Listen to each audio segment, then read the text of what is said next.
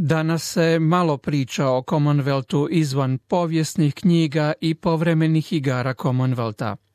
No ovoga tjedna u Londonu se održava sastanak skupine 53 zemlje koje čine Commonwealth.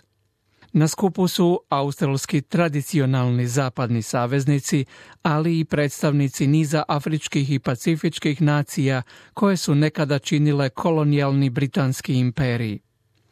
Iako je Commonwealth često opisan kao staromodan i nevažan, Peter Jennings iz Australskog instituta za strateške politike ne slaže se s takvom tvrdnjom te kaže da sastanci svake dvije godine čelnika vlada Commonwealtha ili čogama predstavljaju izvrsnu priliku za takozvane srednje sile kakva je Australija. CHOGM is particularly important for sort of the old Commonwealth, Britain, Canada, New Zealand, but it also gives us um, very good ties into... CHOGM je osobito važan za takozvane stare članice Commonwealtha, Veliku Britaniju, Kanadu i Novi Zeland, ali on nam također osigurava vrlo dobre veze u Africi, koja je kontinent budućeg interesa i puno australskih investicija, pa mislim da to vrijedi i za Turnbullovu vladu.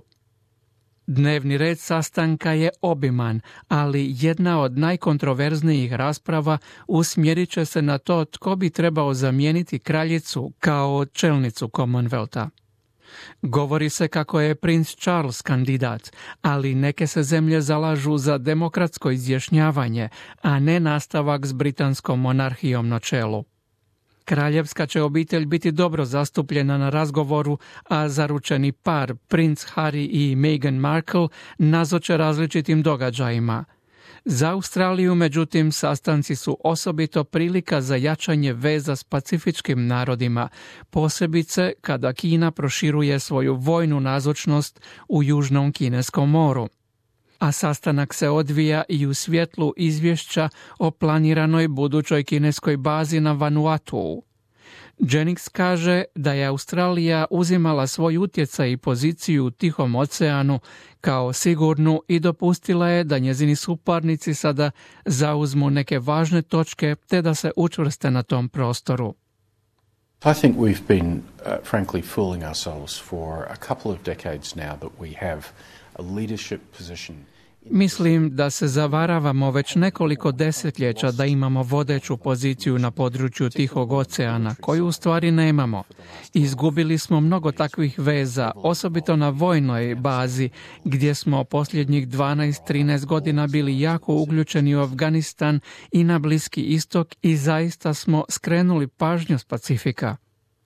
Premijer Turnbull će proširiti svoje europsko putovanje na sastanke s predstavnicima NATO-a, odnosno Sjevernoatlantskog vojnog saveza.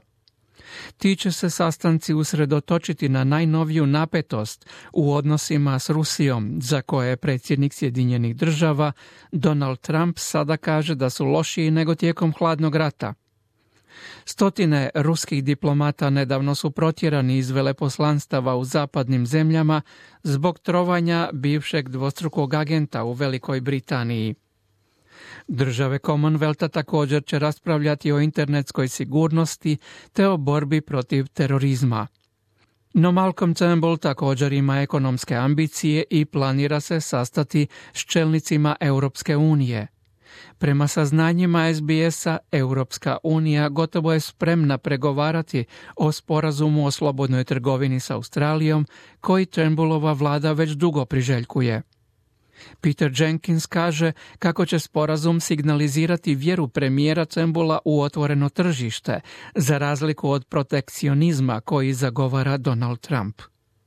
Europe is a market I think that we have underinvested in, you know, politically, economically. Europa je tržište u koje nismo dovoljno uložili u političkom i ekonomskom smislu. Bilo je to kao da smo za jednu generaciju kazali mi smo zapravo dio Azije i surađujemo manje s Europom. To je loše, te stoga mislim da je dobra stvar da možemo potencijalno sklopiti trgovinski sporazum s europljanima. Malcolm Turnbull u London stiže u srijedu 18. travnja.